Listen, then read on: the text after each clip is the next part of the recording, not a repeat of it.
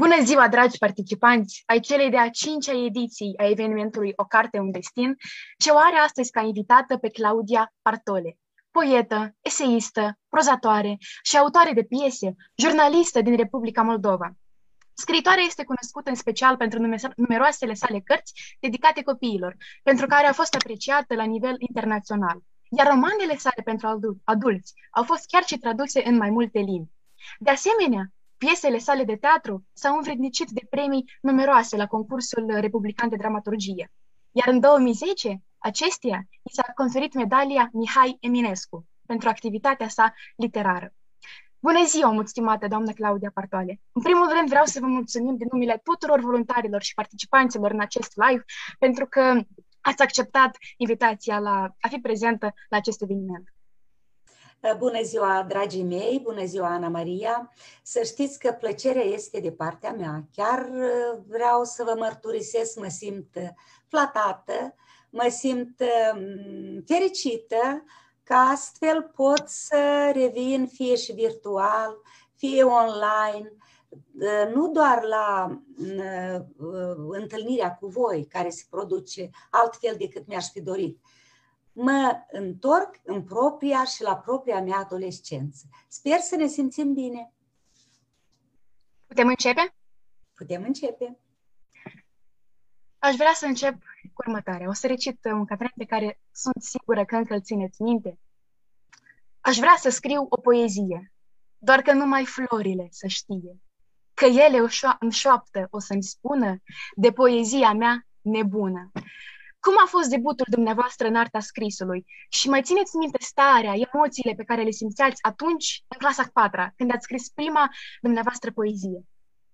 Uh, mai impresionat prin această, mai bine zis, mai, mai luat așa uh, pe neașteptate, mai întors la vârsta mai departe de adolescență.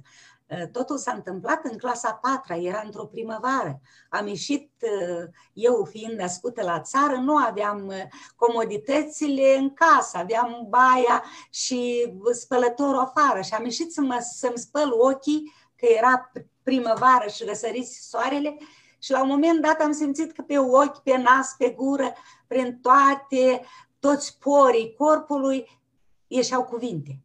Și iată, am, am, atunci am recitat pentru mine această poezie, mi-aș zic că depănau cuvintele, am alergat la mama și am spus aceste versuri. Ea s-a uitat așa curioasă și zice, nu, nu știu în școala unde am învățat eu, a făcut școală la români, o asemenea poezie nu am învățat. Și atunci m-am dus la școală, i-am recitat poezia învățătoare și ea m-a mângâiat pe căpșor și a zis ursulețul nostru a scris o poezie. Purtam două panglici așa mari legate în cosiți, parcă eram un ursuleț. Și, și iată atunci s-a produs prima mea încercare poetică. Foarte frumos. Presupunem că inițial ați început a scrie pentru sine. Dar când ați ajuns la decizia că veți fi o scriitoare, nu ca job, dar ca un stil, ca un mod de viață? Ehm, m-ați făcut eh, cu invitația să revin aseară să înfrunzăresc eh, jurnalul din adolescență, prietenul meu Eleni, sau i-am zis eu jurnal naiv, deși nu este de fel naiv acest jurnal, pentru că grație însemnărilor pe care le-am eh, făcut zi de zi în, acea, în aceste opt caiete, că din 8 caiete am făcut acest uh, jurnal pe care l-am scos în lume, bineînțeles că era imposibil să, să editez toate zilele trăite de mine, cele însemnate aici, că nu chiar zi de zi am scris.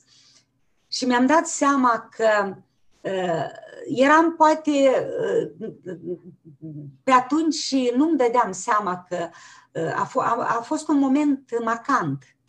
În, fiecare, în viața fiecărui om există ceva care parcă ar fi clipa uh, esențială. Și atunci, probabil, când am uh, scris aceste versuri, când le-am, le-am rostit, mai bine zis, a fost uh, clipa când undeva acolo, unde se scriu scenariile, a zis, aha, să fie scriitoare. Asta nu înseamnă că mi-am dat seama că chiar voi fi. Am mai dorit și altele până să, să ajung până a fi scriitoare. Și mi-a venit o idee ieri. Zic, ia să văd eu pe data de 3 aprilie ce am scris eu în jurnalul meu când eram clasa a 10 deci mai aproape de, de voi.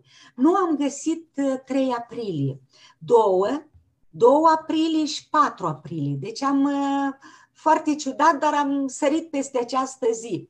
Dar uitați-vă ce am scris în ziua, în 2 aprilie, am fost foarte fericită. Plouase, era întuneric, dar aveam senzația că zbor. Îmi venea să strig, să mă audă toți, iubesc cea din tâi arta, arta de a trăi. Într-adevăr, când simt că ceea ce fac este necesar lumii și mai multe vreau să fac, în acest avânt îmi aduce aminte, iar acest avânt îmi aduce aminte de o altă întâmplare. Odată când mama stricase soba, a trebuit să cărăm toate, toată respitura afară. Aici povestesc despre felul cum frate meu, mai șmecher, fiind mai mare, mă, mă tot lăuda și eu munceam și mai mult, ca până la urmă să-mi spună, prin laudele mele te-am făcut să faci mai mult decât, decât am făcut eu. În fine, uitați-vă patru ce scriu apriu, cât, ce înseamnă timpul, atât de scurt, dar s-a produs ceva. Unde e bucuria din suflet care ieri îmi prindea aripi? Nu-i, a păpat-o lupul. Aseară mă simțeam puternică, acum însă, din cauza, din cauza chimiei, Iarăși ne-a oprit după lecții. Chiar și eu, care învățasem biletele, n-am știut să răspund așa cum dorește Constantin Stipanovici sau domnul Tcaci, cum i-am zice acum, Dumnezeu să-l odihnească. Cum o să susțin examenul, examenul la chimie? Dar la urma urmelor, nu sunt eu prima și nici ultima care nu cunoaște cum se cuvine acest obiect. Contează să știi formula apei. M-am întors de la consultație frântă de oboseală și am făcut o baie. Iată, iată, deci două zile aproape alăturate, între care s-a așternut ziua de 3 aprilie, pe care eu am considerat-o mai puțin însemnată. Posibil să fie în caietul 7 acolo, dar cine știe ce, ce s-a produs de nu am fixat-o. Da, dragii mei, să știți că toate, absolut toate semnele care par așa, unele poate deranjante, unele supărătoare, s-ar putea să aibă o semnificație pentru viitorul nostru. De ce trebuie să fim foarte receptivi. De multe ori să nu ne supărăm pe ceva. S-ar putea ca acel ceva, acea îmbrâncitură a vieții sau piedica a vieții să fie ceva care să ne călească. Să ne ajute ca în viitor să, să, să fim mai să zburăm, cum am zis eu în, în jurnal. Da. Mulțumată, doamnă, doamna Partolea. Am vrut să vă întreb cât de greu vă este, ca, vă este în calitate de scriitor să împărtășiți unele din cele mai personale momente cu publicul. Pentru că eu, răsfoind uh, jurnalul dumneavoastră naiv, uh, mi-era chiar interesant cum ați, cum ați uh, spus despre aceste lucruri la fel de personale, pentru că eu, la rândul meu, am și eu un jurnal, chiar, chiar două, în care încerc zi de zi, timp de 365 de zile, să scriu cum am petrecut ziua, să-mi scriu secretele, dar niciodată nu aș fi dispusă să public aceste gânduri scrise aici, pentru că sunt prea personale. Cum reușiți să faceți așa ceva? Ei bine, cred că atunci când eram la, la vârsta ta, Ana Maria, n-aș fi făcut-o nici eu. Cu atât mai mult că dacă ai citit, ți amintești și momentul cu scrisoarea de dragoste scrisă prințului din pădurea de argint, acel incident în fond banal, acum îl văd ca ceva foarte uh, nostim, haios, dar atunci era o dramă pentru mine. Vroiam să nu mă duc la școală, deci n-aș fi publicat pentru nimic în lume. Am un tabiet al meu, în fiecare, la fiecare sfârșit de an fac o revizuire așa a hărțoagelor mele, care um, am impresia că îmi stau în cale și mă împiedică să merg mai departe. Le duc în uh, parc, parcul la izvor unde, uh, pe care îl consider moșia mea și fac un mic rug unde, uh, un foc unde arunc aceste foi care fie că deja le-am am scos mesajul, le-am copiat, fie consider că sunt inutile. Multe gânduri cred că noi crede, nouă ni se pare că sunt geniale, dar dacă le mai lași așa, se sedimentează timpul, îți dai seama că poți merge înainte și fără ele. Și iată atunci am scos acele uh, opt caiete îngălbenite, mușcate de timp și zic, da, nu are sens să le păstrez. după 30 ceva de ani le-am citit și să vezi, draga mea, mi-am dat seama că dacă nu erau aceste caiete, eu nu eram scriitoare. Uite, o mărturisesc cu toată certitudinea. Îmi dau seama că aceste însemnări zilnice, apropo ce aici faci tu și fac foarte mulți copii, nu înseamnă altceva decât a te cunoaște pe tine, a-ți cunoaște sinele. Eu i-am zis prietenul meu Elenis, cine uh, se joacă frumos de-a inversatul cuvintelor, uh, cap, coadă și invers, dă seama că este sinele acest Elenis. Deci te ajungi să te cunoști pe tine. Eu abia în clasa 10 am inversat cuvântul. Pentru că uh, atunci, la moment, avem supărări, avem niște inamici pe care îi inventăm noi. Dar cu timpul, când ne uităm la cele scrise, ne, dăm, ne realizăm că, de fapt, au fost niște simple închipuiri de ale noastre, niște monștri pe care noi singuri ne creăm. Și uh, de aceea zic că este foarte important. Atunci n-aș fi făcut-o. Acum am făcut-o, dar de multe ori, uite ce bine ai zis, uh, că parcă aș păcăfi, uh, aș avea o culpă, o vină în fața adolescenței mele, că am scos-o așa în hăinuța cea uh, demodată, că nu eram uh, așa cum e acum, altfel se îmbrăca, altfel se încălța, altfel, altul era comportamentul adolescenților. Și iată, eu am impresia că eu am scos-o așa cum era ea, înveșmântată și cu toată timiditatea ei, deși vreau să zic că eram foarte, eram o rebelă într-un fel. Nu întâmplător mi-am, uh, mi-am botezat o carte pentru adolescenți rebela. Eram, da, eram o rebelă. Dar oricum, în comparație cu voi, eu încerc uneori să-mi imaginez ce ar fi um, ce aș fi fost eu, cea de atunci, dacă absolut întâmplător s-ar fi rotit timpul și printr-o miracol aș fi nimerit în fața unui calculator. Ce aș fi făcut? Cum aș fi procedat? M-aș fi descurcat? M-aș fi speriat?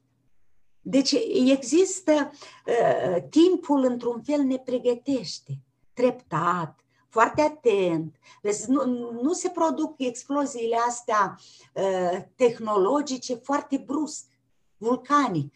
Ele se acumulează, apropo de vulcan ce am zis, se acumulează timp îndelungat până să, să-și reverse lava, adică tot ce uh, conțin uh, ele. Uh, de aceea fiecare generație, fiecare um, tinerețe, adolescență, își are farmecele sale, își are miracolul său, oricum ră, rămâne acel, um, acea curiozitate frumoasă pe care eu o apreciez la toți tinerii. Mie îmi plac oamenii curioși, Oamenii care vor mereu să afle, vor mereu să meargă înainte. Eu nu înțeleg cum poți să te oprești, să te cramponezi și să zici, gata, eu știu totul. Eu nu mai vreau nimic. Eu am făcut totul. Chiar și la o vârstă, să zicem, uh, a vârsta generației mele, nu poți zice că știi totul. Ori aș zice ca și uh, anticul care mi-e foarte drag. Eu știu ce, că nu știu. Eu știu ce știu și ce, ce, nu, ce, ce nu știu. Uh, mereu învățăm. Și slavă Domnului că am darul curiozității până acum. Eu cred că cu atât mai mari ne facem, cu atât creștem mai mult, cu atât realizăm că știm mai puține lucruri. Am vrut să vă întreb, cum puteți trece atât de subtil de la un gen de, de literatură spre altul? Și cum găsiți cale, uh, calea cititorului, indiferent de vârsta acestuia? Ehm, e, e o întrebare foarte frumoasă și delicată. Ehm, un timp eh, nu m-am întrebat.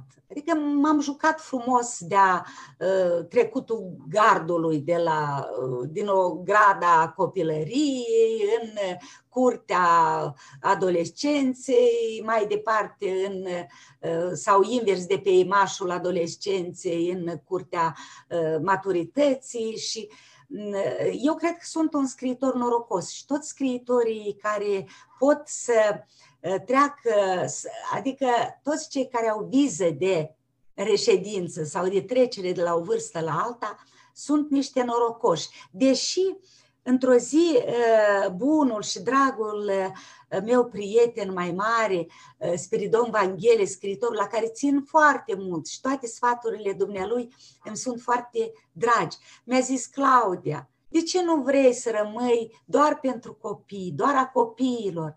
Tu scrii frumos pentru copii. M-a lăudat și mă laud și eu acum. Scuzați, dar repet cuvintele dumnealui.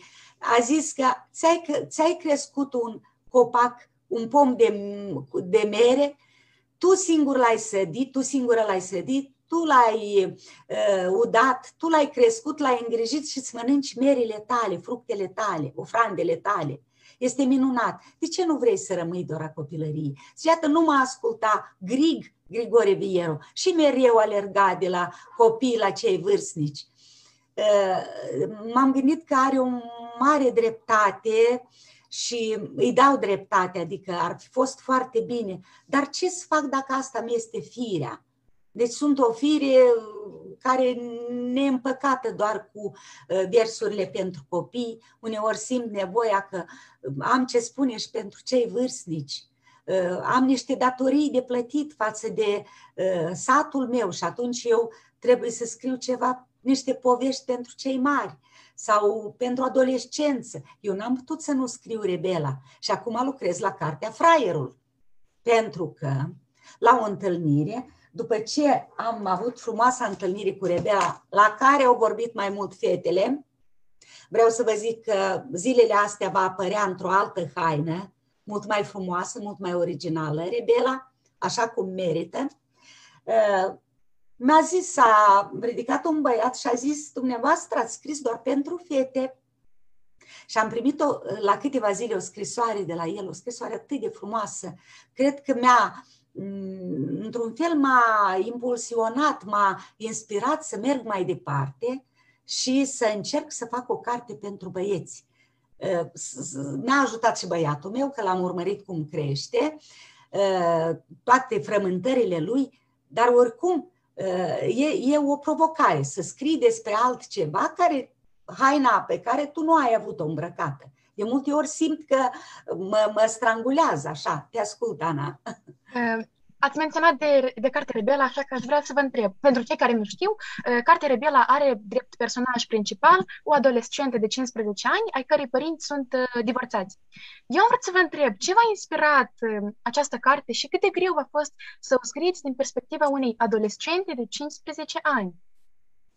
Rebela, cum îi zic eu, Rebela cea rea de bună și urât de frumoasă.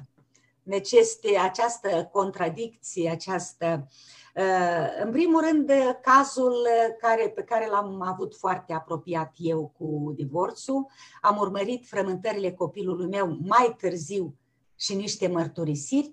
Și bine că îi mulțumesc lui Dumnezeu că am fost uh, uh, poate un pic mai înțeleaptă decât alți părinți și nu l-am închis în, într-o, nu l-am sequestrat din, într-un egoism, apropo de, de mm, legenda, parabolă cu mamele care, care trag copilul unul la altul, pornește de la o parabolă de-a lui Isop, după ce o spune Solomon, o repetă și până azi. Trag copilul uh, una la alta, ca zicând că este al meu, este al meu. De multe ori se întâmplă în cupluri acest lucru ori judecătorul ar zice că este a celui care e mai înțelept. Și cazul nostru a fost fericit. Și tatăl și eu, ă, adică fostul meu soț și tatăl copilului meu, am avut înțelepciunea să, să nu atingem acel, ă, cum să zic eu, acea imagine creată, acea lume, acea, ă, acel univers pe care și l-a creat el. Deși Vreau să vă spun, dragi părinți și dragi copii care treceți prin asta, oricum este marcantă această, mm, nici nu știu cum să zic, fisură, această ruptură, care ar trebui să rămână până la capăt întreagă. O suportă dureros și părinții și copiii. De aceea, copiii ar trebui să fie poate cei mai înțelepți, înțelepți prin naivitatea lor, prin sinceritatea lor, ce ce face rebela mea, le spune la un moment dat, bine, voi sunteți maturi, știți cum să procedați, spuneți-mi ce să fac eu. Că sunt mică. Deci are niște momente de astea. Uh, m-am bucurat că unii părinți mm, mi-au citit cartea și mi-au spus, zice, a fost ca o palmă pe care ne-ai dat-o prin această uh, mărturisire a fetei, a Paulei. Uh, sunt momente în viață pe care trebuie să le punem pe cântar. Un cântar nevăzut, un, o balanță care de multe ori trage mai mult spre orgoliile noastre, spre plăcerile noastre, spre dorințele noastre la prezent. Dar trebuie să ne uităm și la cealalt, la celălalt taler, care ține de viitor, la, la uh, balanța viitorului, la copiii care de alături și chiar la soarta noastră proprie. Să ne uităm mereu într-o oglindă reverber, dar și una din fața noastră. Deși e foarte greu, pe de altă parte, decât un copil crescut într-un, într-o familie unde mereu sunt neînțelegeri, mai bine să rămână prieteni cu ambii părinți, dar să aibă o viață liniștită. Deci în toate trebuie de căutat acel, acel punct, acel numitor comun sau acel, acel moment de viață bună, prielnică, favorabilă pentru, pentru copil, în primul rând. Am luat-o așa pe linia rebelei. Deci asta este rebela care mi-e foarte dragă, Chiar dacă scriu despre uh, un fraier, știți ce înseamnă fraier? Uh, este acel uh, un pic, cre- se crede ceva, dar de fapt are niște uh, multe de învățat, că multe nu le știe, e prostuț. Dar uh, uh, acest băiat al meu trece printr-un accident care îl face să înțeleagă niște valori ale vieții. Noi toți avem un moment în viață atunci când mergem așa fără să realizăm că unde e binele, unde e rău. Și vine un moment care parcă ne-ar da cu capul de perete. Oprește-te, stai, gândește-te. De ce s-a întâmplat? Și atât, acest moment hotărător ne poate face, ne poate duce spre bine sau eh, viceversa. Depinde foarte mult de noi, depinde foarte mult de anturaj, de oamenii care, care avem, pe care îi avem în preajmă. Și foarte mult, dragii mei, depinde de carte. Să știți că noi toată viața se spune că ne căutăm o carte. E fericit copilul care o găsește în copilărie, e fericit cel care e în adolescență și chiar ești fericit dacă o găsești la sfârșitul vieții. Eu mi-amintesc câtă luptă am dus cu băiatul meu ca să citească. Vina mi aparținea mie. I-am citit de mică, pentru că îmi plac poveștile, îi citeam. Și el stătea fericit și asculta. Și când m-am trezit că e mare și poate să citească el și îmi zice, mămică, hai mai bine citește Am zis nu, citești tu. Și am luat Martin Eden și am început să-i citesc și zic nu, eu am citit-o de câteva ori, dacă vrei o citești. Am înghițit-o. Și după acel, acea întâlnire cu Martin Eden, a început să caute în toate cărțile aceeași uh, Uh, același impuls sau energie fluidică care uh, ne vine dintr-o carte. Noi nu ne dăm seama, dar fiecare carte, carte bună zic, dar cărțile bune ne vin și pe lângă celelalte mai puțin. Eu nu cred că toate cărțile uh, care se zice că nu sunt, în toate cărțile este ceva. Contează să găsești acel grăunte, acel poți să te să te regăsești într-o carte absolut uh, întâmplătoare. Mie îmi plac până acum poveștile. Mi-a plăcut uh, genericul întâlnirii voastre despre poveste. Să știți că povestea este codul genetic în care și-au spus uh, mai multe generații dorința și care parcă s-a uh, cumulat, s-a, s-a, s-a întrepătruns, s-a făcut ca un ghem. Asta aici este codul poveștii. De aceea, dacă citești la o vârstă harap alb, vezi una, dacă citești mai târziu, vezi alta și dacă citești matur, îți dai seama că Ion Creangă, prin harap alb, ne-a lăsat un testament, uh, chiar poate aș zice, pentru românii basarabeni. Deci depinde, ba, mă opresc aici, Ana Maria, că eu pot să vorbesc mult. Um, și totuși am vrut să vă întreb, care este cartea dumneavoastră de căpătâi? Uh, eu am mai multe cărți, dar am, într-adevăr, am câteva cărți de căpătâi Uh, mie îmi place foarte mult Hesse, Herman Hesse. Iată și acum nu o să mă credeți, n-am știut că o să mă întrebați, dar am uh, cartea lui de povești. Citesc în fiecare seară, uh, a, vai, uh, aici uh, de povești acolo a lui Hesse, trebuie să o caut, dar acum citesc, uh, vai, era pe aici uh, carte de povești a lui Hesse. În fine, nu o găsesc pentru că am alături și um, Marquez, cu toamna, cu toamna Patriarhului. Nu este unul din scriitorii care mi-au marcat creația, dar mi-i drag. Uh, Hesse și Thomas Mann. Nu mai zic de poveștile noastre, iarăși revin. Nu mai zic de Eminescu, nu mai zic de Creangă, care Eliade și mi-e foarte dragă luntrea lui Caron, a lui Lucian Blaga. Dacă aveți ocazia, știu că a fost editată după, post-mortem, dar este cartea din care înveți. Am câteva cărți pe care le păstrez, știu că voi mai pot să revin.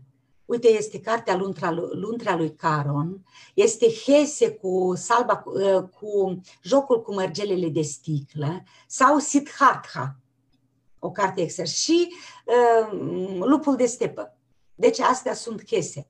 Uh, după aceea urmează Thomas Mann, care mi-e foarte drag, prin Dr. Faustus, prin frații Iosif și frații săi, prin Muntele Vrăjit, sunt cărți mai complicate. Dar cu drag îl citesc și pe Marin Preda, cu drag îl citesc pe Busuioc, pe Beșleagă, pe contemporanii mei. De ună zi am citit un interviu foarte frumos al lui Cărtărescu. Mai puțin cărțile uh, pot să le pătrund, mai mult gândurile și jurnalul lui. Așa. Uh, cărțile sunt așa o filozofie pe care o are el aparte oricum am citit Orbitor și, uh, și de aici îmi plac colegi. Iată pe masa mea de lucru e Teo Chiriac cu eseurile lui frumoase, extraordinare, niște eseuri. Uh, cărți, iată aici, în timpul uh, celelalte izolări la domiciliu, aveam aici toate cărțile dragi și din când în când citeam, ca la un moment dat să se nască cartea mea straniera.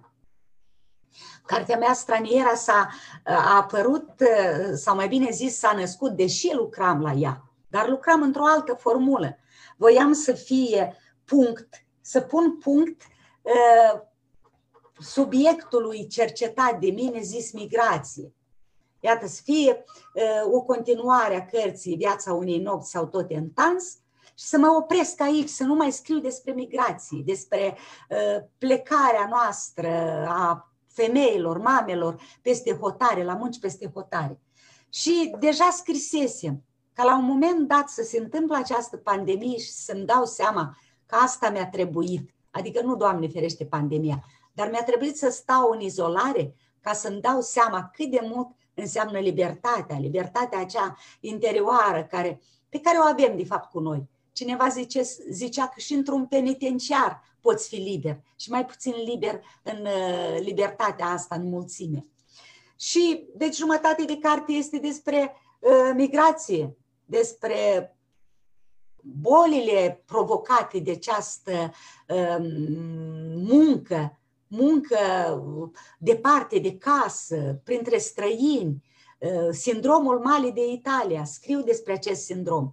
Altă jumătate este, practic, uh, personajul meu nimerește într-un autocar vine acasă și se produce, cum a zis uh, poeta și criticul literar uh, Maria Pilkin, ai creat un decameron în autocar. Deci aici se întâmplă totul. Lumea este panicată, speriată, fiecare vine cu uh, ipotezele, cu informații diferite.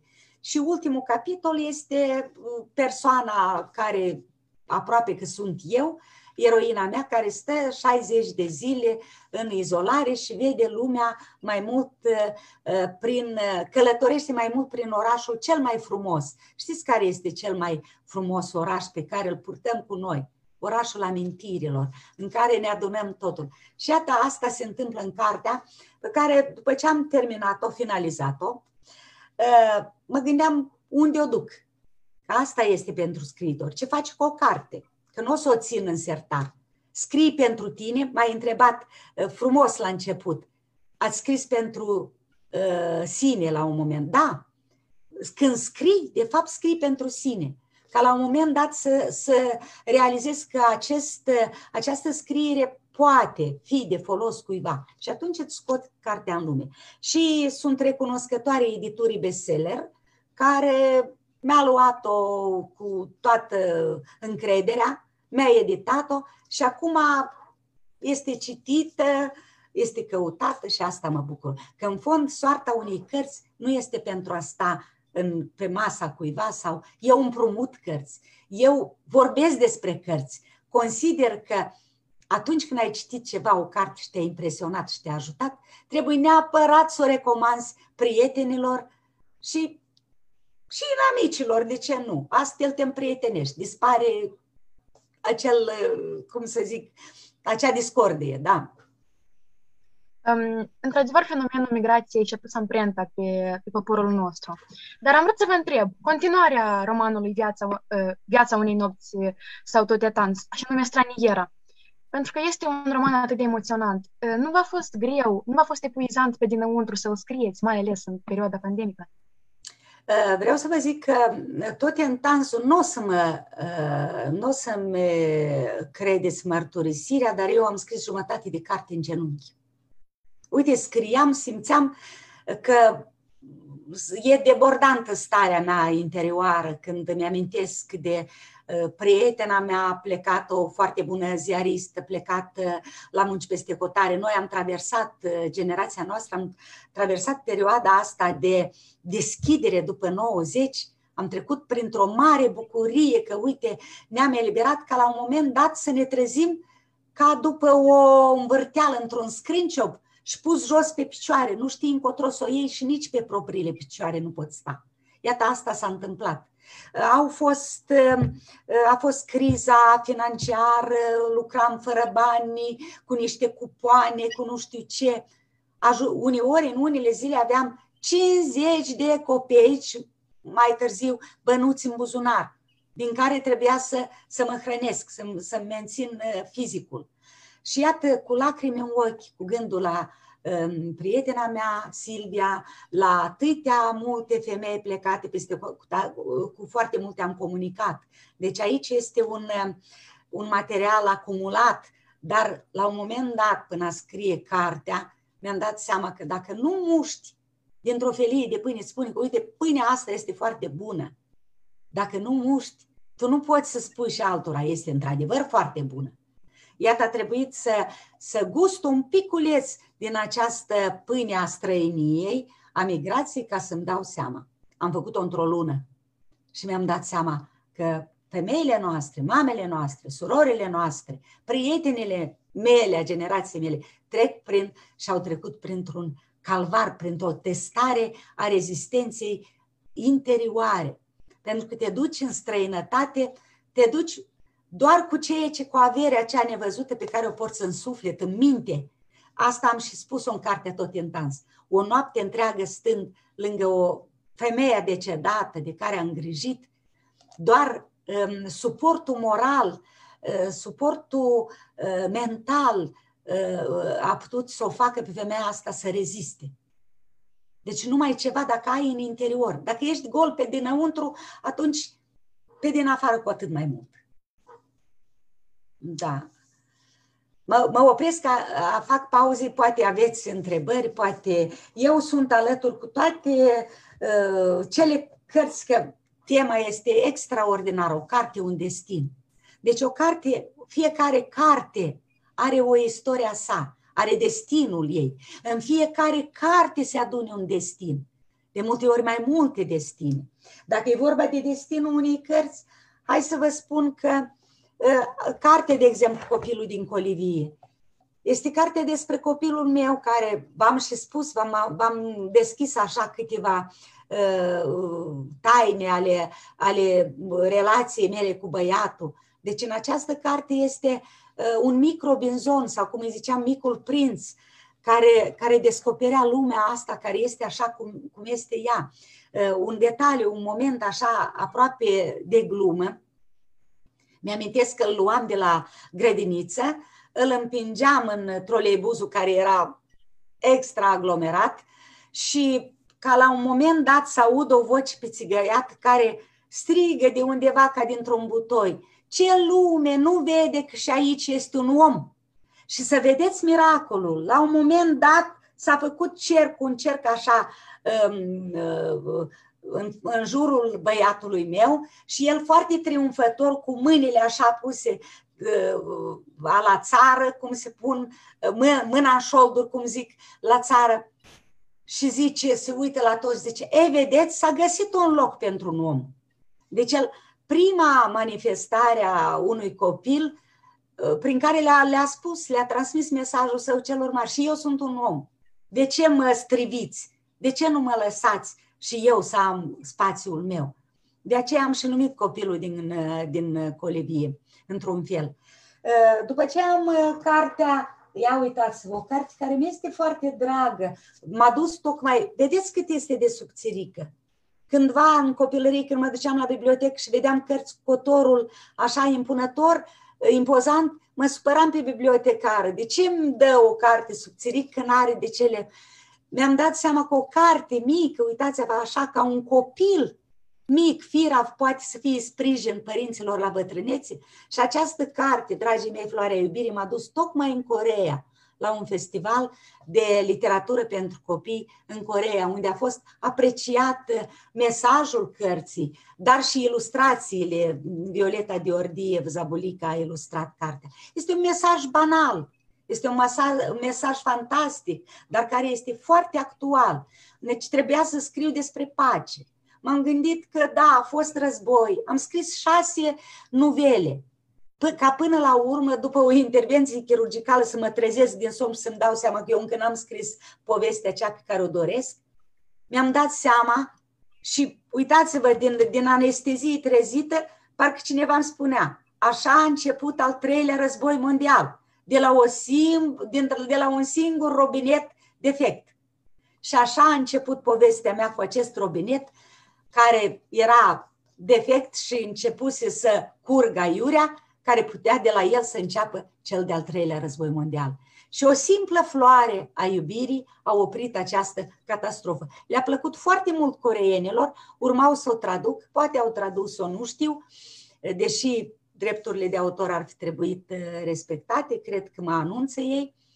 Uh, niciodată nu știm, niciodată nu știm care gest al nostru, care fapta noastră poate fi cea care să ne scoată uh, în fața lumii sau să ne ajute, să ne compenseze niște lipsuri.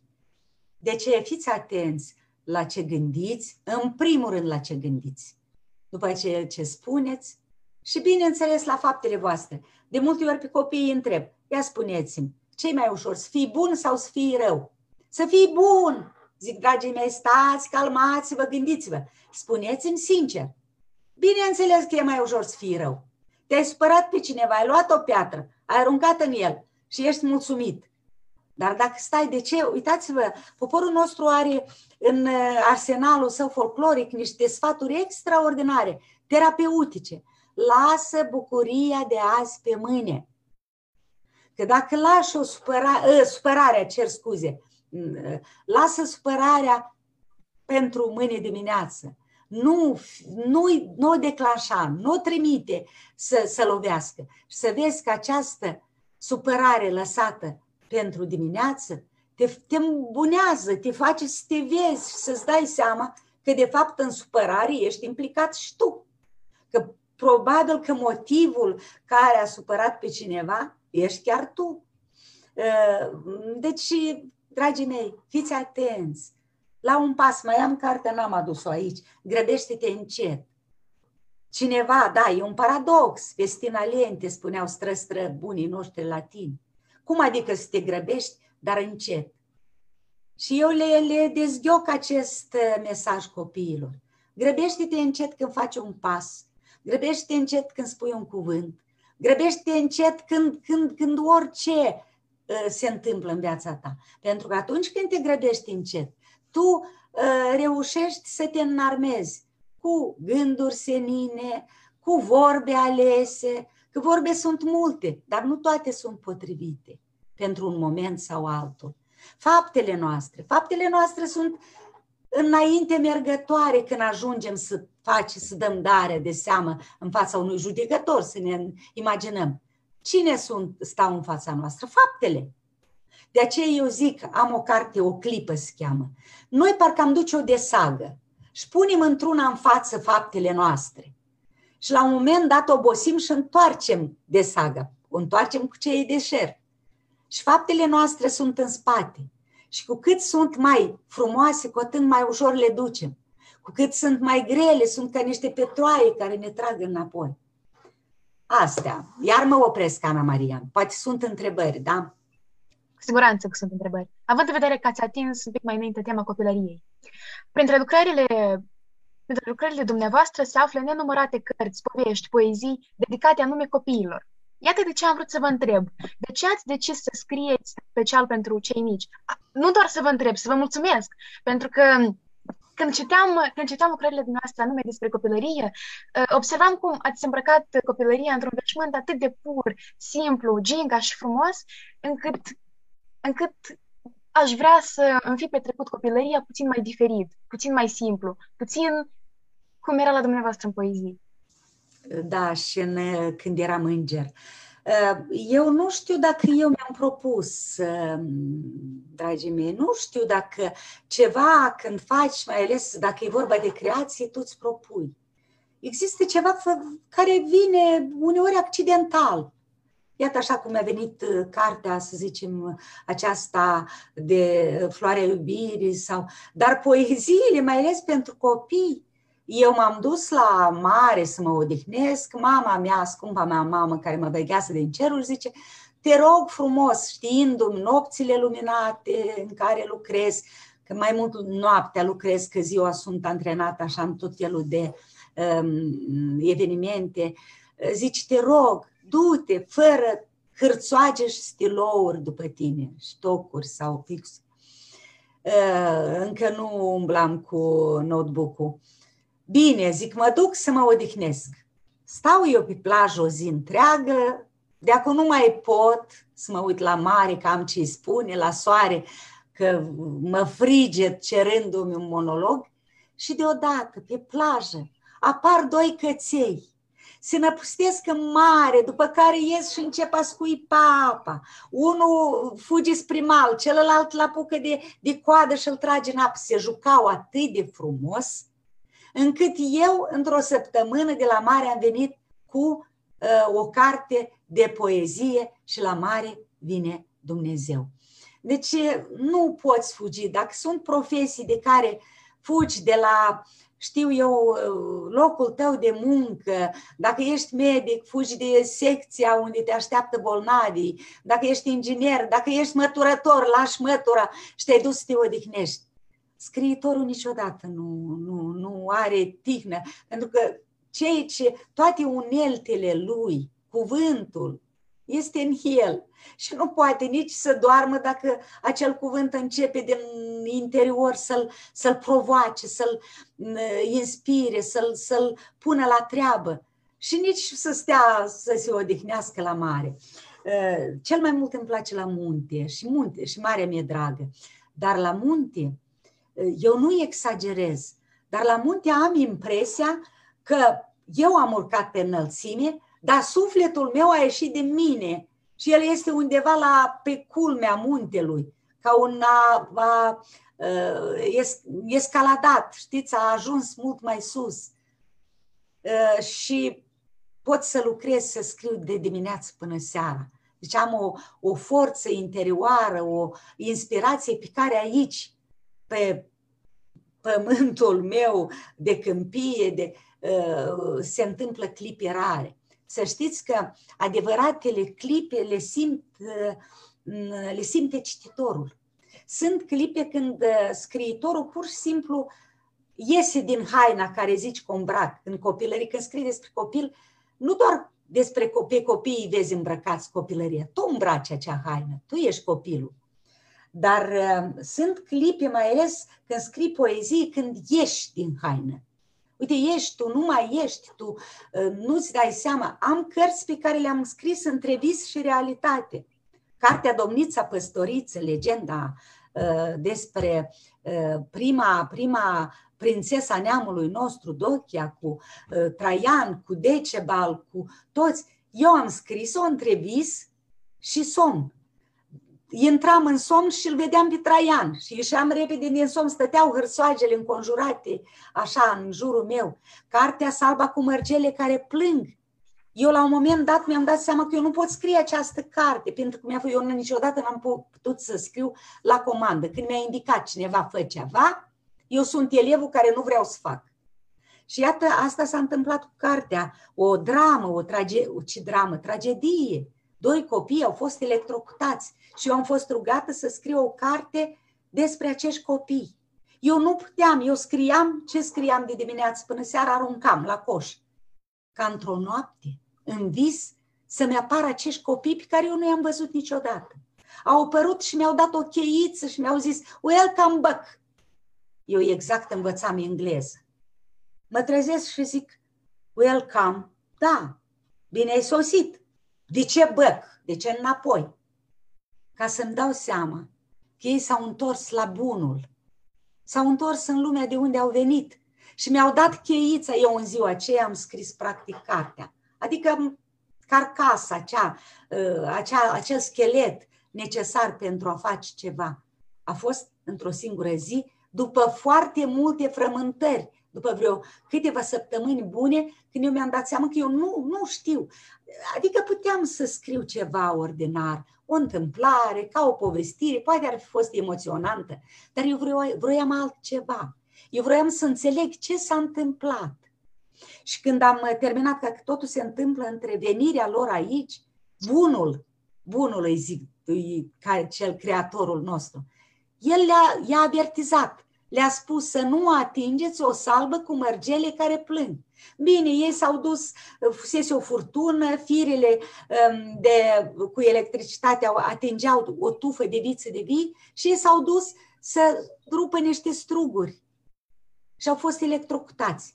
Deci am pornit de la această poveste imaginată de mine, dar poate că undeva e și adevăr.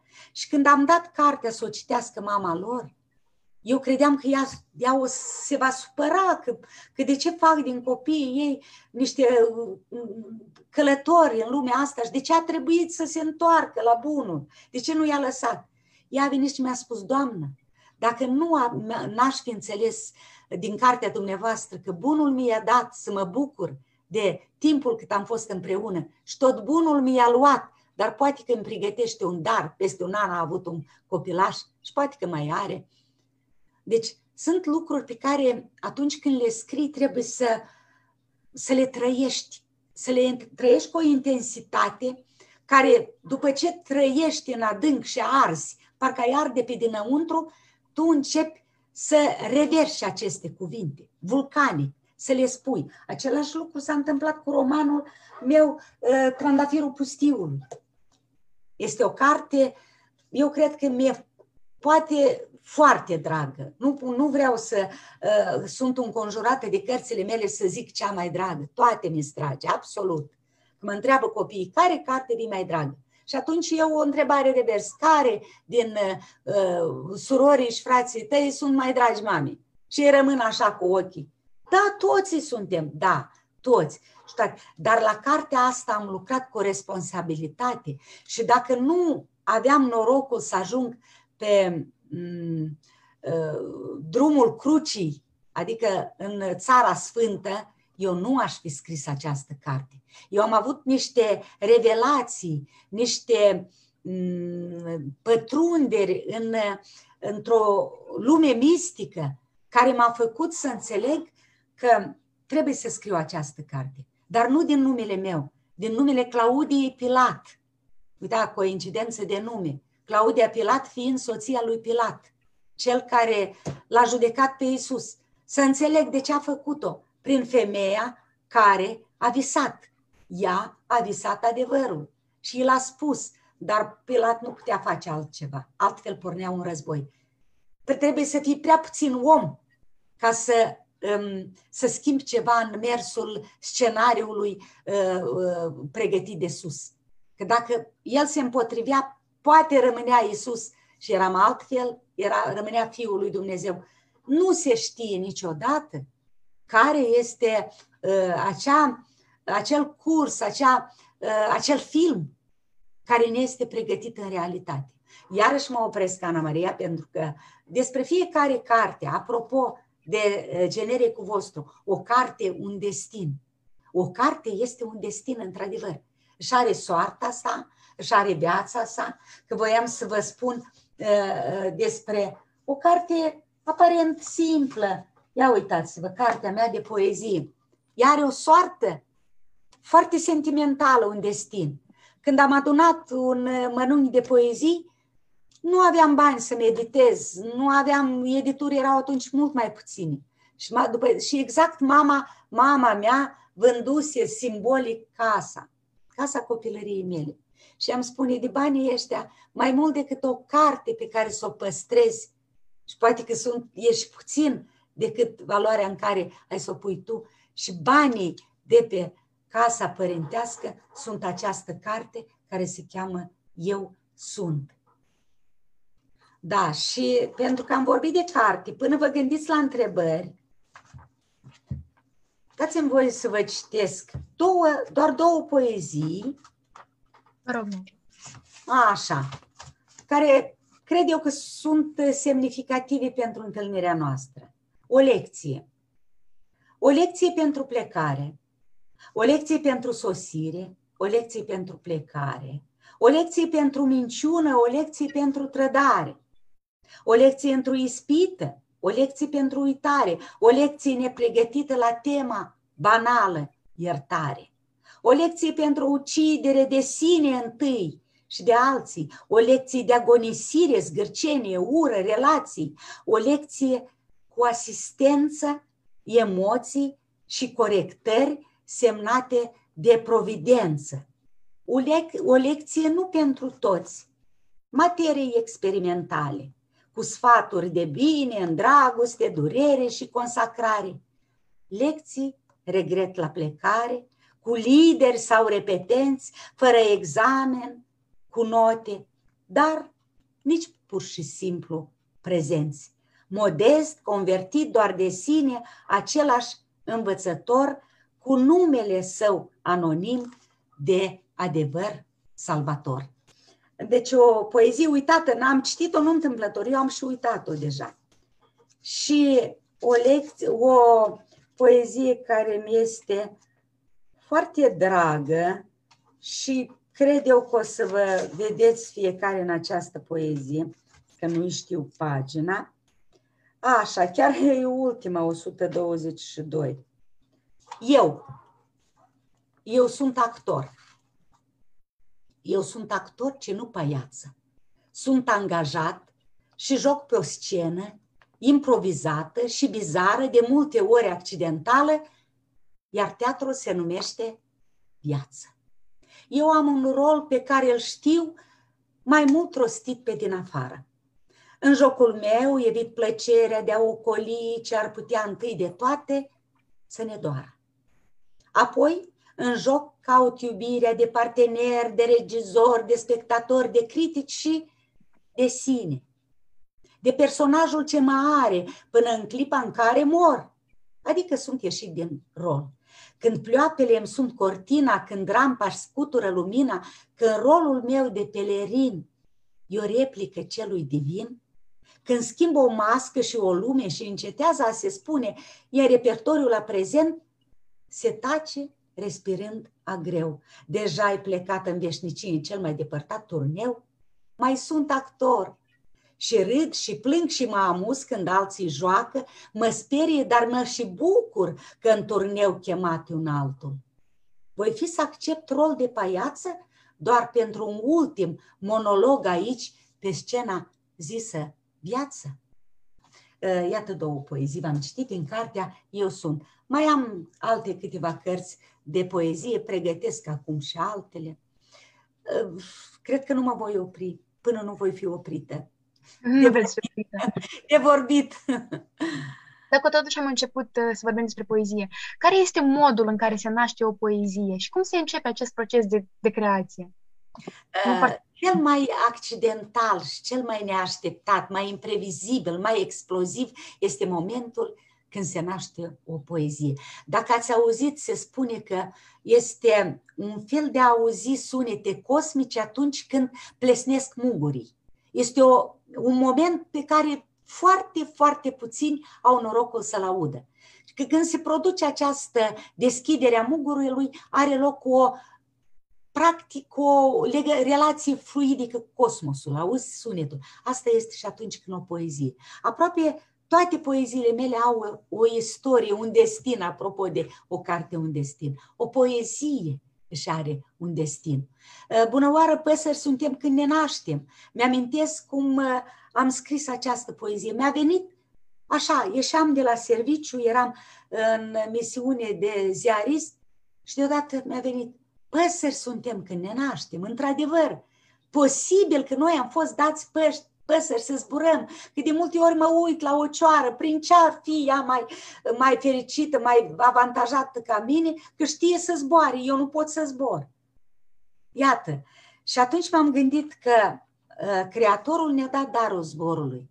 Dar a înțeles că omul este mult mai curios decât o simplă pasăre. Și dacă nu ar fi legătura asta gravitațională, adică nu i-ar lega rădăcinile de pământ, oamenii s-ar pierde în cosmosul mare.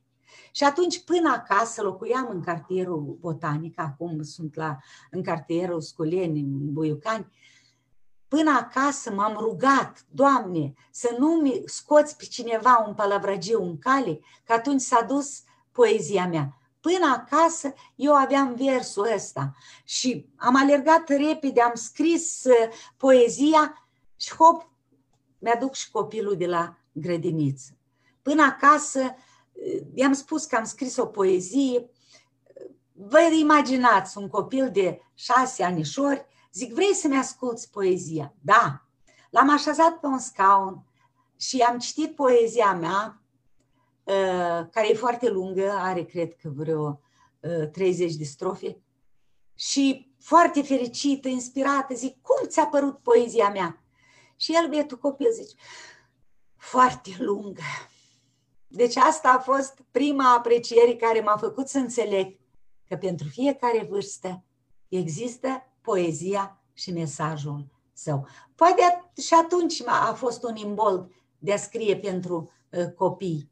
Eh, de fapt, imbolul a venit de la o carte, o am acolo, poate că se vede, ehm, de, de la facerea lumii citire. Îi tot citeam copilului meu din, ehm, ca să nu citesc din Biblie, selectam eu niște momente biblice care pot fi povestite, transformate într-o mică poveste, într-o mic, eh, mică întâmplare, mit, legendă, și povesteam, la care băiatul la un moment dat mă întreabă copilul că era mic și mă că, da, de unde știi de Dumnezeu? Și eu îi scot uh, Biblia pe care o aveam cumpărată, prima mea cumpărătură uh, de carte, uh, dar frumos din România, de la o mănăstire, și el o ia cu mânuțele, zice, vai, dar e foarte grea.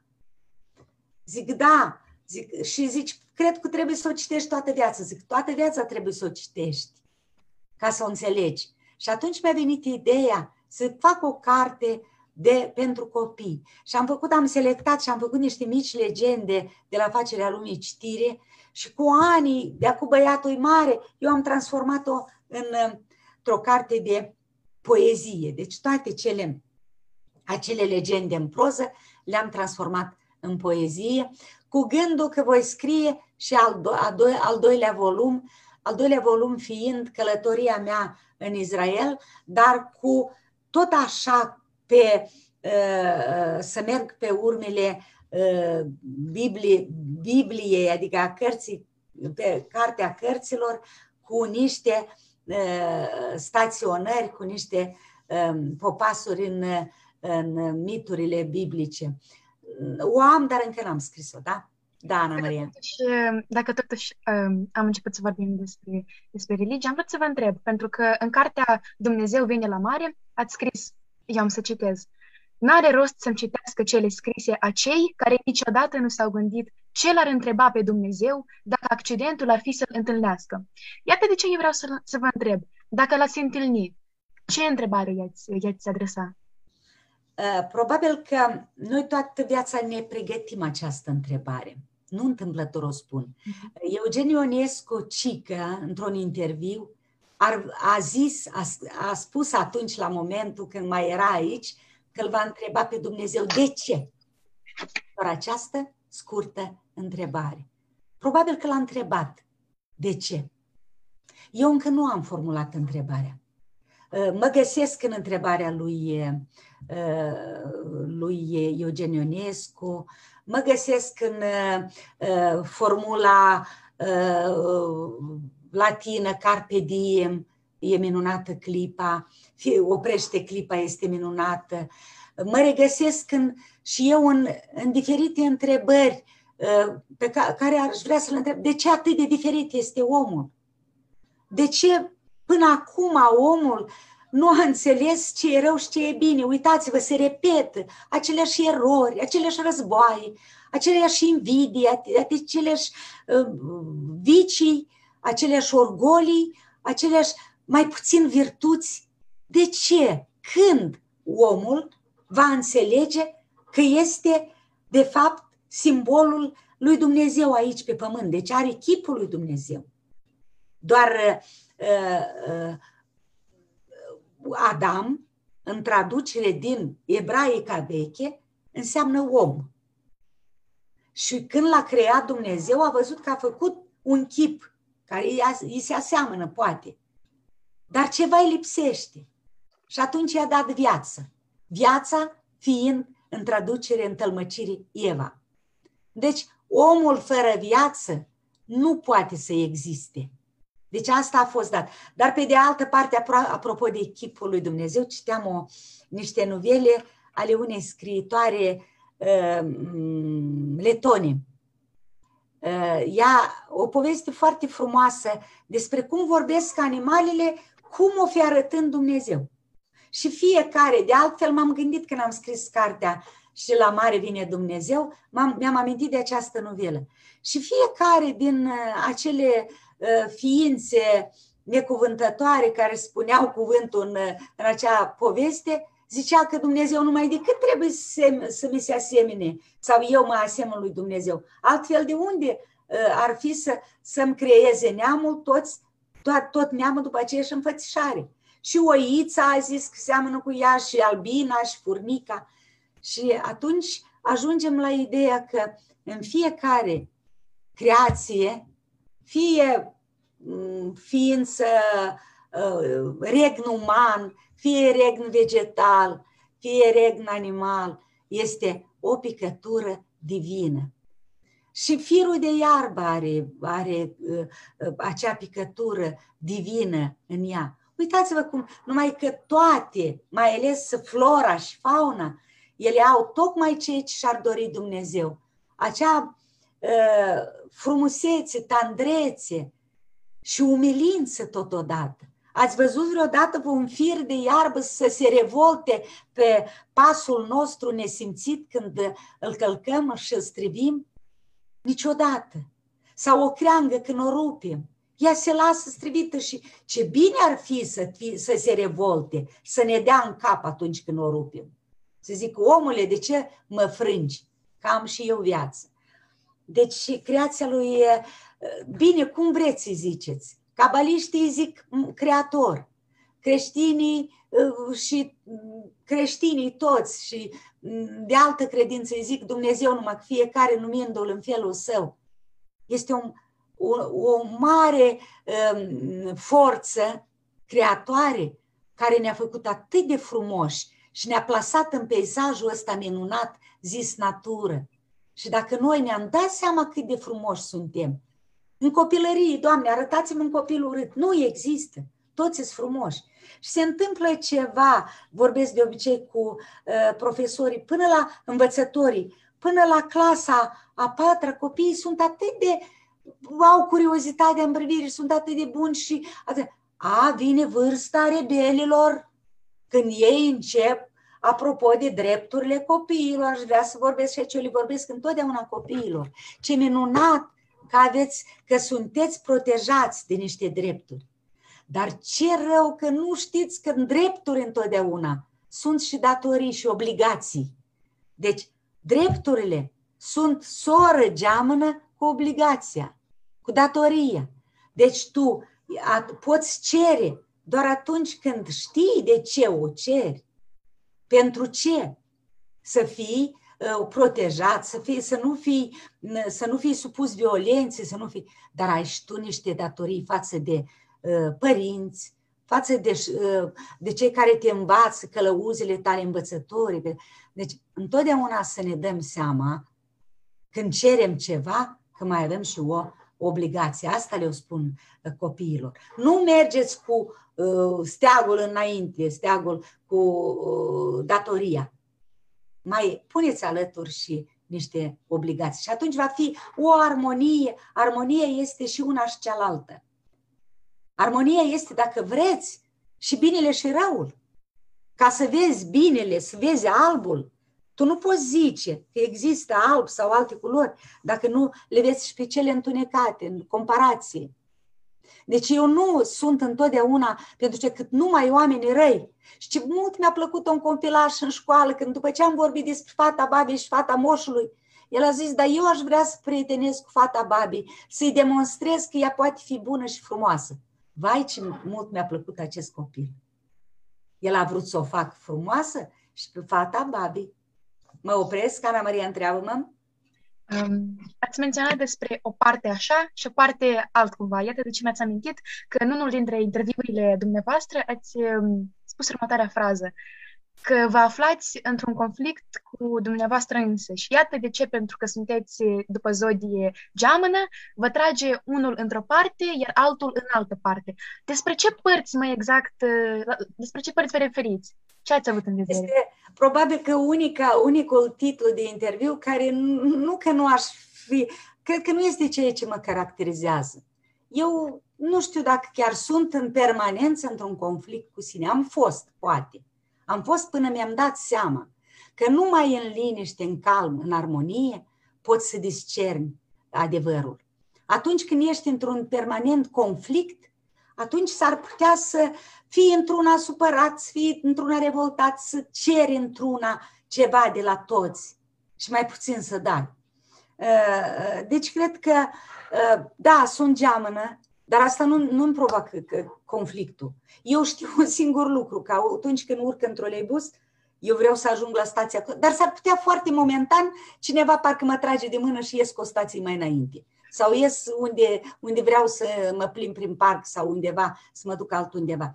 Acest geamăn predominant în zodia mea îmi joacă festa, acești gemeni, mai bine zis.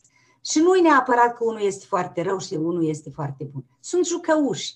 Ei, ei într-una mie, și mai fiind și conform anului uh, oriental capră, vă imaginați că întotdeauna sunt în mișcare, întotdeauna uh, vreau undeva să, să sar, să văd, să uh, mă aventurez, dar o, o aventurare care altă dată poate că mă aruncam așa fără să judec acum.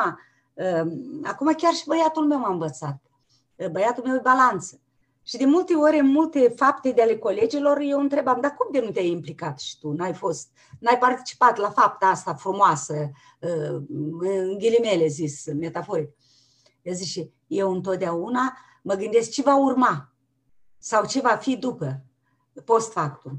Ei bine, eu la vârsta lui cred că eram mai altfel. Întâi făceam, după ce îmi dădeam, a, am făcut-o. Da.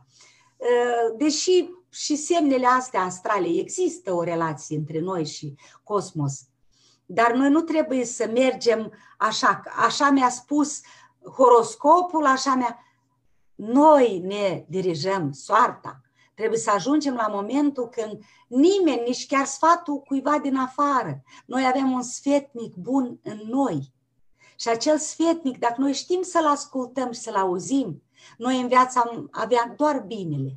Pentru că întotdeauna ne spune grăbește-te încet, întotdeauna ne spune atenție, ai întâlnit un prieten bun, băieților, uite, fata asta ți se potrivește, fetelor, uite, ăsta ți-ar fi un prieten bun. Dacă am ști, să ne ascultăm. Dar noi nu avem timp. Noi într-una ne grăbim, noi într-una căutăm, a, ia să mă sfătui, eu să, să, să întreb ce ar zice prietenul meu, ce ar zice cu tare.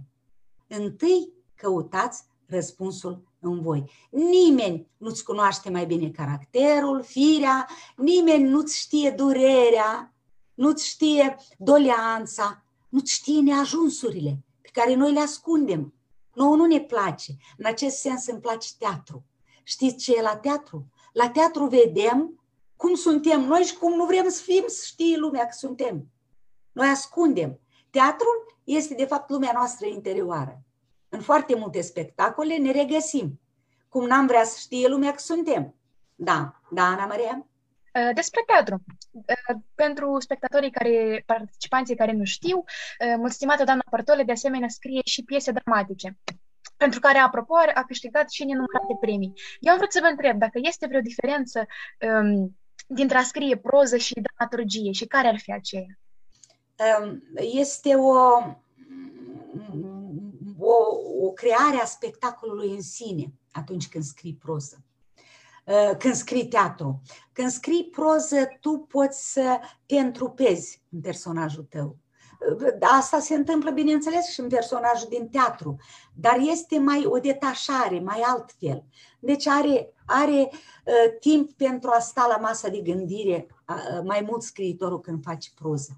În, uh, în teatru, el trebuie să-și audă vocea interioară, vocea umană, să o audă de la fiecare personaj să audă ce gândește, ce, uh, uh, cum acționează. Este un dinamism care în proză lipsește. În proză poți fi uh, să întinzi fraza, să faci monologuri mari, să, pe când în, în teatru trebuie să pornești de la o scânteie.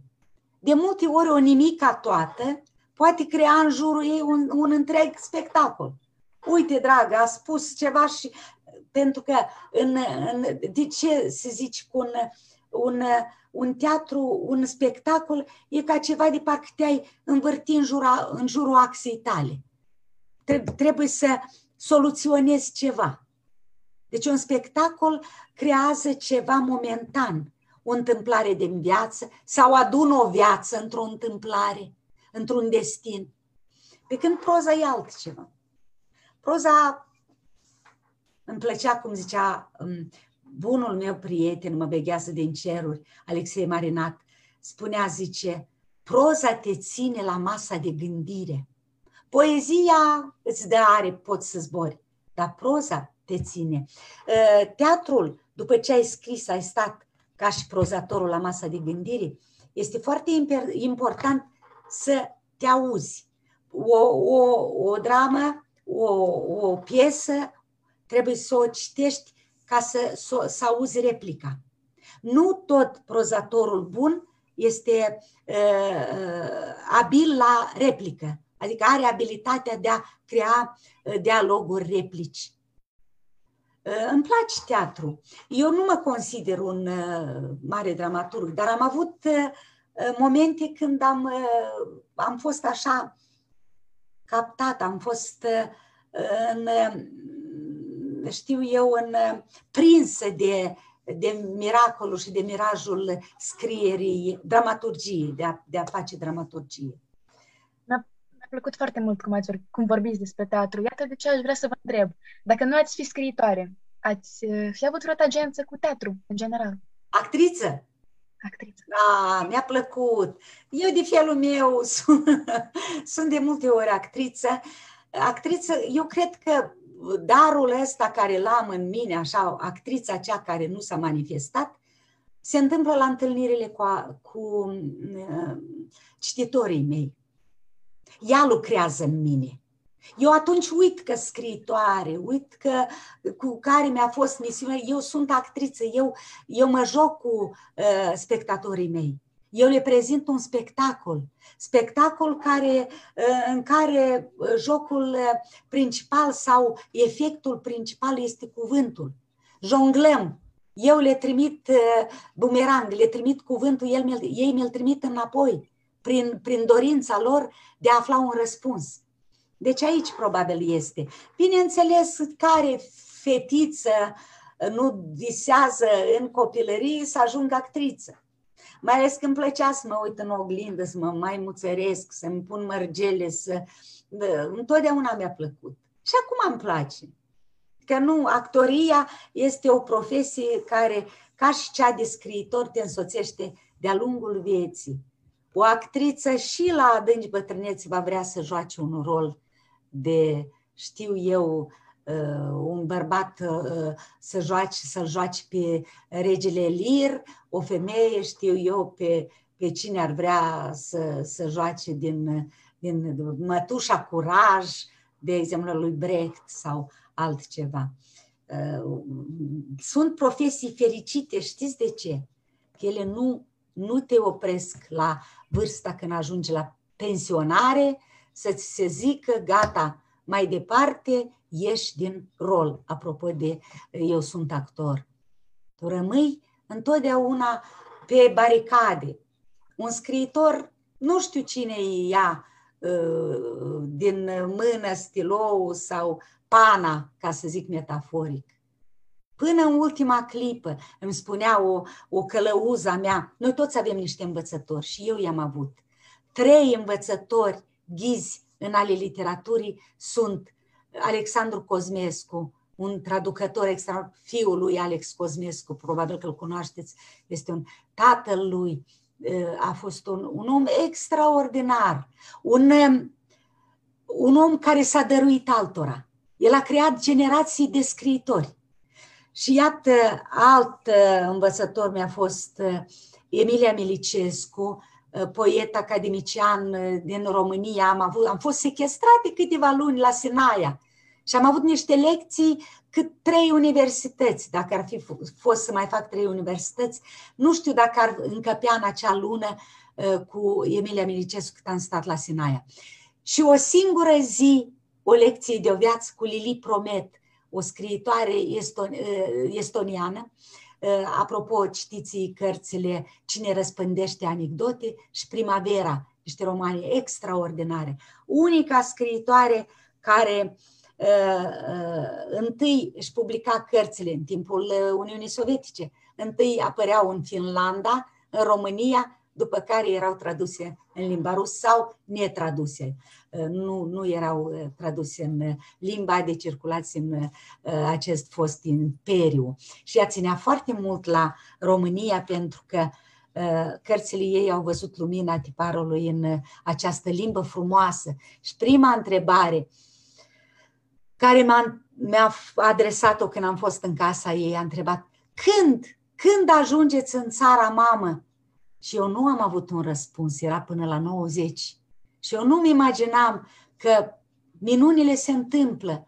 Când a ajuns să avem și noi um, uh, aceeași uh, veșmânt al, al limbii noastre, să îmbrăcăm veșmântul latin, prima scrisoare, pare mi telegramă, i-am trimis-o uh, ei, uh, dragii mele Lili Promet, nu mai este în viață. Toți trei mă beghează din ceruri și mă bucur să-i pomenesc și uitați-vă într-o zi de sâmbătă, sfântă sâmbătă, când uh, rugile noastre ajung în ceruri. Uh, și după aceea când uh, mi-a apărut prima carte în, uh, cu grafie latină. Ei, nu pot să-i răspund până azi la întrebarea când va fi să fim o țară, pentru că un neam născut uh, în aceeași limbă, care este patria noastră, cum a zis Nikita Stănescu, patria mea este limba română, uh, un neam care are aceeași istorie, parcurs istoric, aceleași rădăcini și încă nu este împreună, uh, nu aș putea să-i răspund. Aici, iarăși în întrebarea lui Eugen Ionescu, de ce? adresată lui Dumnezeu. Și Dumnezeu mi-ar spune, poate, este vina voastră. Eu v-am născut în același neam, v-am dat aceeași limbă frumoasă, aceeași istorie. De ce v-ați risipit?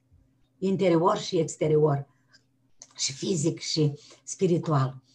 Dar până la urmă eu cred că există niște legi cosmice pe care noi nu le putem dirija de aici și nici schimba scenariul.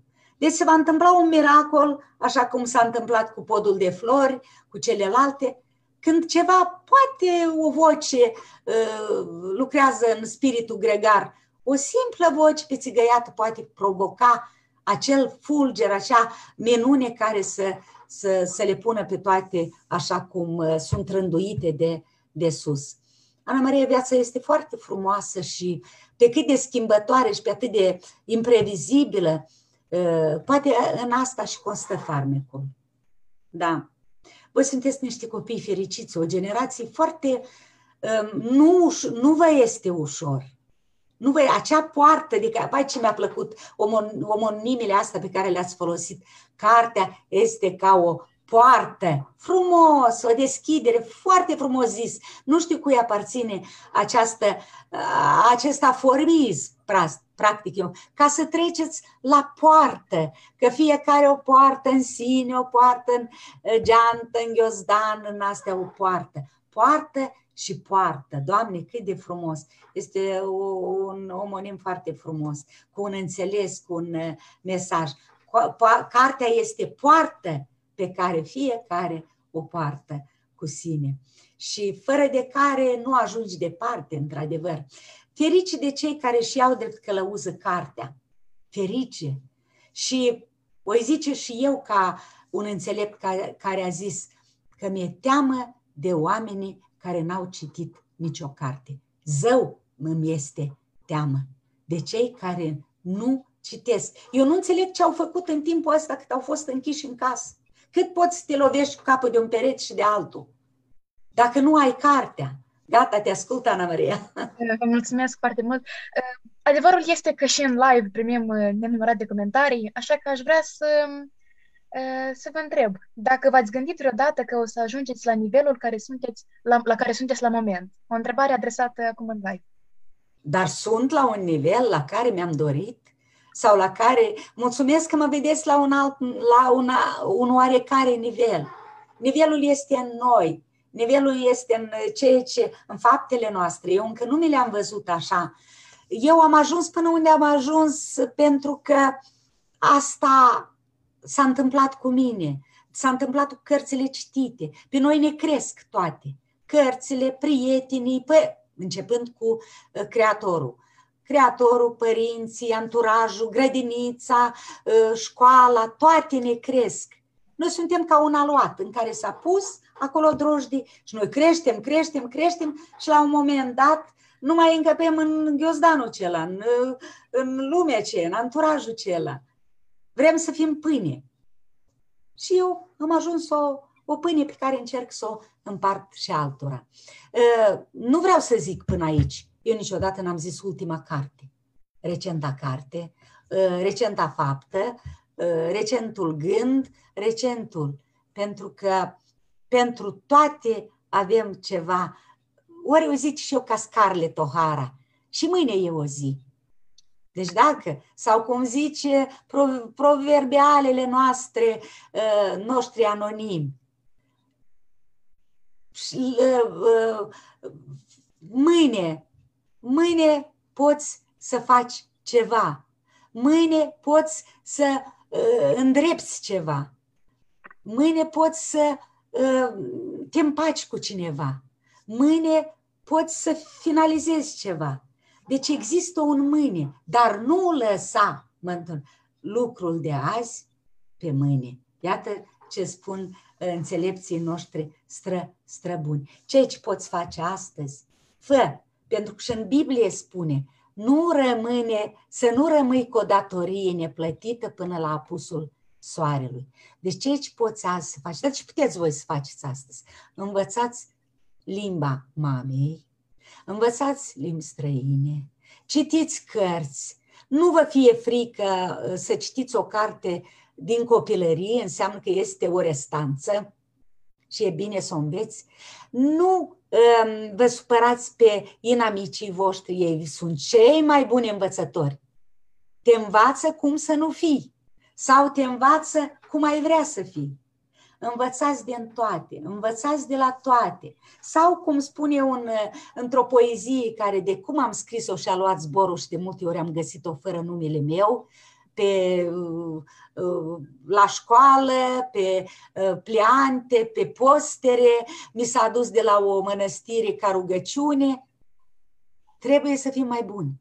Am putea să fim mai buni de a începe chiar de luni, să intrăm în zi de marți mai cuminți, mai cumpătați, să venim la Sfânta Miercurile cu de atâtea certuri, să lucreze în zi de joi, chiar și sufletul din noi.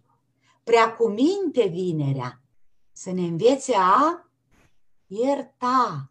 Sâmbăta să fim curați și cu toate împăcați, că duminica tot omul este așteptat de Domnul. Eu vinerea de obicei mă opresc ca să văd ce o să zic copii și zic a cânta, a dansa, a visa, a, a.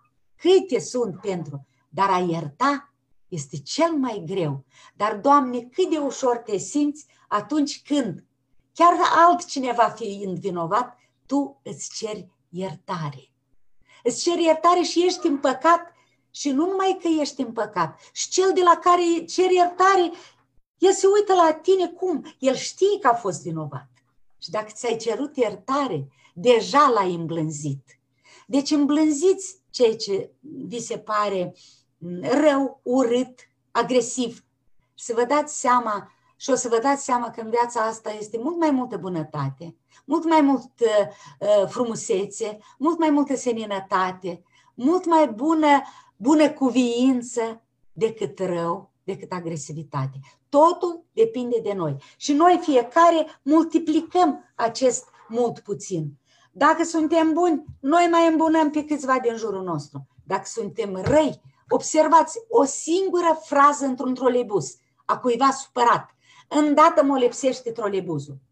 De, de agresivitate, unul de la altul se îmbulzesc, se, se intersectează sulițe și săgeți nevăzute. Dar e de ajuns să zic cineva o frază bună sau să zâmbească și imediat totul se spulberă și devine seninătate. Eu mă uit la oră, să știți, cu un ochi, mă uit la timp, să nu mă lăsați să vorbesc până mâine dimineață. Uh, vreau să vă mulțumesc de fapt că ne-ați răspuns la ultima întrebare fără ca să vă, fără ca să vă rog, pentru că întrebarea era ce mesaj ne-ați putea transmite nouă tinerilor. Dar deja ne l-ați spus. Vă mulțumesc foarte mult, mulțumată doamna Partole. Vreau să vă mulțumesc din numărul tuturor participanților care se uită acum pentru discuția sinceră pe care am avut-o. Sunt sigură că ne-a plăcut, mie personal mi-a plăcut foarte mult și pentru cei care n-au știut, vă rog să citiți uh, poeziile, uh, romanele, activitatea sa la radio, uh, să o aveți, să ascultați pe doamna Claudia Partole. Eu vă mulțumesc pentru această clipă de revenire la copilăria mea, uh, locurile dragi. Uh, știți, parcă am stat de vorbă cu vârstele mele și asta ați făcut-o voi. Ăsta este miracolul comunicării. Dragii mei, să comunicăm cât mai des. De asta ni s-a dat gândul și darul de a vorbi. Nu trebuie să îmblăm supărați, plini de ceva să vorbim, să comunicăm și atunci se spulberă totul ce este în noi uh, neplăcut. Să ne bucurăm de fiecare clipă. Asta aș vrea să zic. Oprește-te clipă, ești minunată. Ați fost minunați. Mulțumesc mult pentru această zi frumoasă. Vă mulțumesc! Doamna Claudia, a fost o onoare pentru noi să vă avem, avem astăzi alături de dumneavoastră. Vă doresc să aveți o parte, parte de o seară minunată alături de cei dragi și să nu uitați să citiți deoarece, cum uh, mai multă lume spune, noi continuăm să ne dezvoltăm până la vârsta de 18 ani. Așa că cât avem timp, haideți să citim. Vă mulțumesc ne dezvoltăm, mult! Ne dezvoltăm după care ne îmbogățim. Asta să o faceți. Și eu citesc în fiecare seară și vă îndemn, vă îndemn să citim împreună. Vă mulțumesc mult pentru o zi frumoasă. Numai bine vă doresc! Da, la revedere! La revedere!